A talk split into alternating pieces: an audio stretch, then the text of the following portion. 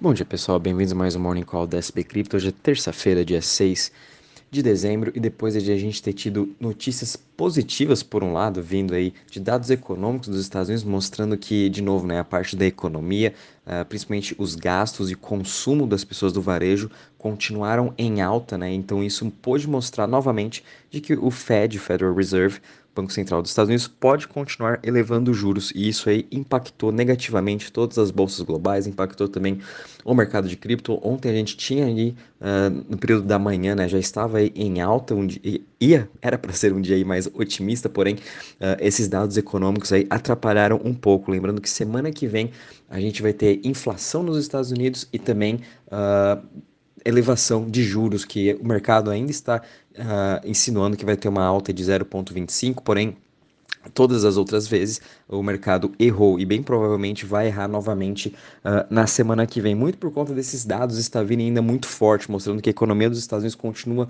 muito resiliente. Né? Quinta-feira a gente vai ter dados aí do PPI, que é uma prévia da inflação americana, então isso já vai poder ditar um pouco o ritmo aí até semana que vem, porém até lá a gente vai continuar vendo essa volatilidade, se sobe e desce, porque o mercado está sem direção. Se vem uma notícia negativa, ele vai cair uns 2%, se vem uma notícia positiva, ele vai subir aí 2%. Então ainda está muito em aberto o quanto realmente aí o Fed vai estar subindo juros, principalmente qual vai ser a fala do Jerome Powell em relação agora a 2023 sobre quanto que os Estados Unidos vai continuar levando juros, se vão realmente pausar ou o que, que vão estar fazendo. Então, Uh, essa jogada ainda continua em aberto e por isso a gente vai continuar vendo essa volatilidade, assim como comentei ontem para vocês. Então, isso a gente está vendo é o Bitcoin caindo 1,88% a 17.030, Ethereum caindo 2,87% a 1.264, BNB caindo 2,25% a 290 dólares, uh, Ripple caindo também 2,48% a 0,38, Dogecoin caindo 2,76%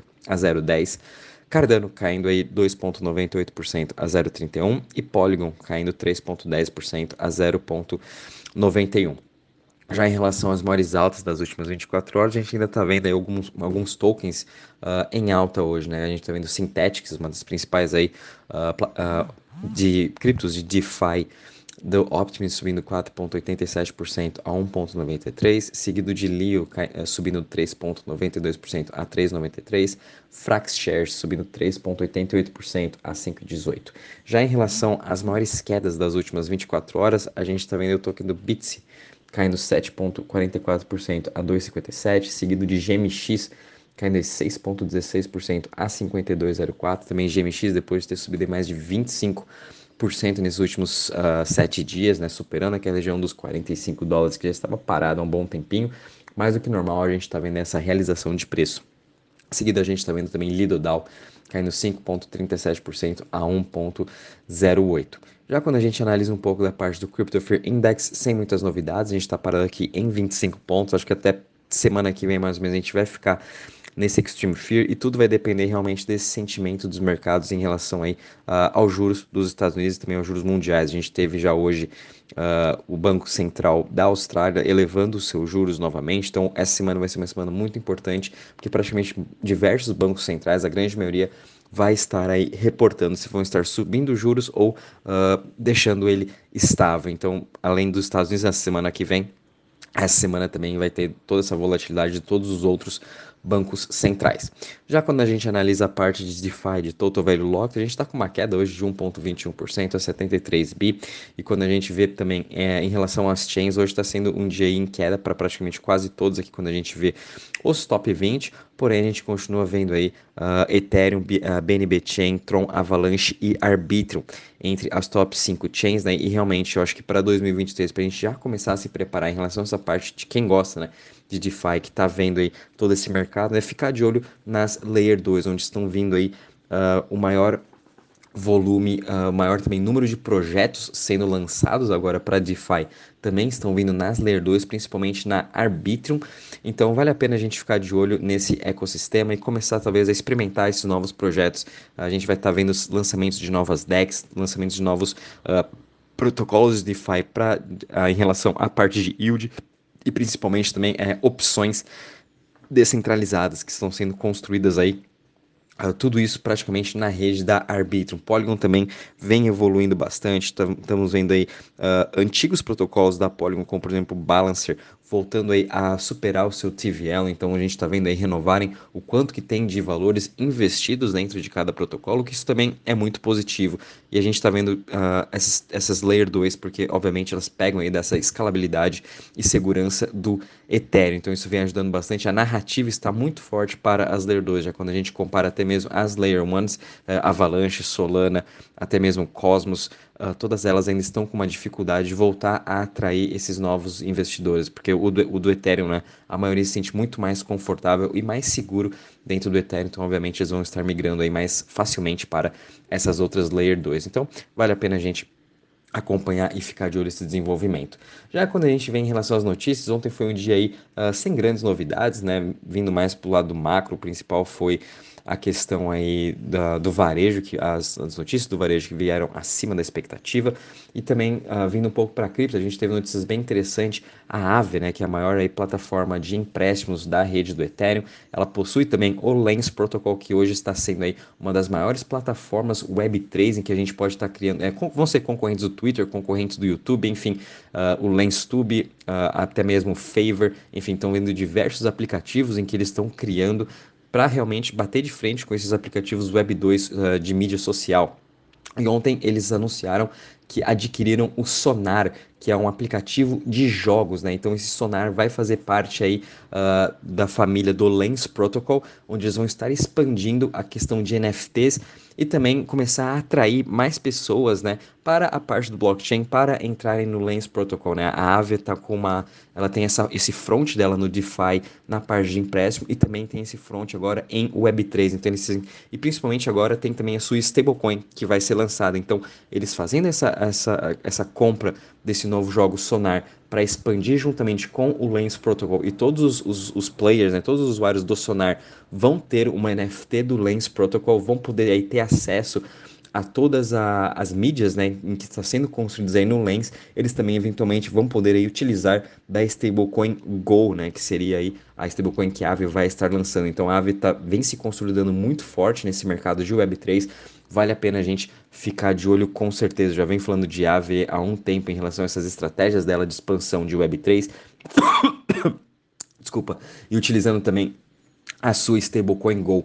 A gente também teve uma notícia muito positiva da Uniswap, né? Apesar desse final de ano, a gente está vendo ótimas notícias de diversos projetos. A Uniswap, semana passada, lançou a sua plataforma de NFT. E, e, ontem eles compraram, aliás, fizeram um investimento, a Uniswap Labs, né, que é o, o braço de investimento da Uniswap, uh, realizou um investimento de 4,5 milhões de dólares no Pan, uh, Panoptic, que é um, um, próprio DeFi protocol que está sendo construído pela Uniswap. Né, eles utilizam a tecnologia da Uniswap para criar aí opções descentralizadas, uh, uma, expandindo um pouco dessa parte do mercado de DeFi Uh, acho muito interessante também, é, opções descentralizadas está sendo uma das grandes narrativas aí para os próximos anos. A gente está vendo projetos que dentro do Optimus, até mesmo no Arbitrum, como Rage Trade, é, Lira Protocol, que são aí é, protocolos de opções descentralizadas que estão começando a ganhar cada vez mais tração.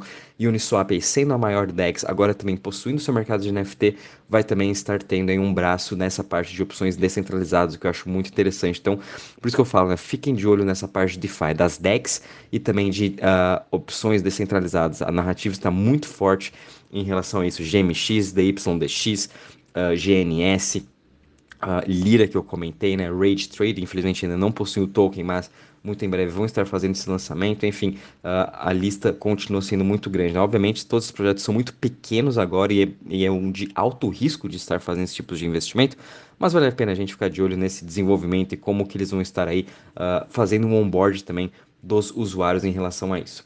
A gente também teve uma notícia bem interessante aqui que o Seba Bank e o Hashkey, as, ambos aí empresas de Hong Kong, agora se juntaram para começar a acelerar a adoção institucional no mercado de ativos digitais. Então, eles estão se unindo uh, para começar a oferecer esses tipos de produtos também para os investidores institucionais em Hong Kong, que eu acho também muito interessante, essa parte institucional de adoção ainda não acabou. A gente está vendo também nos Estados Unidos uh, a Fidelity agora também abrindo sua plataforma de cripto para os usuários de varejo. Uh, ano que vem a gente vai ter também o GMDX, que é uma das a, a nova corretora, né, que foi fundada pelo Sequoia Capital. Uh, entre outras empresas aí, de uh, grandes empresas né, de, de Web 2, a gente também tem o Goldman Sachs agora interessado em comprar ativos, né, essas, todas essas corretoras de cripto que quebraram, né, como por exemplo a, Block, a BlockFi, até mesmo quem sabe FTX, Goldman Sachs deu uma reportagem outra que eles estão interessados agora em, em fazer é, novas compras, né, e expandir seu portfólio também no mercado de cripto. Então, aos poucos a gente está vendo aí uh, essas instituições entrando para o mercado de cripto. 2022 realmente foi um grande ano para as instituições entrarem tanto em Web3, metaverso, DeFi uh, e até mesmo na parte de trading de cripto.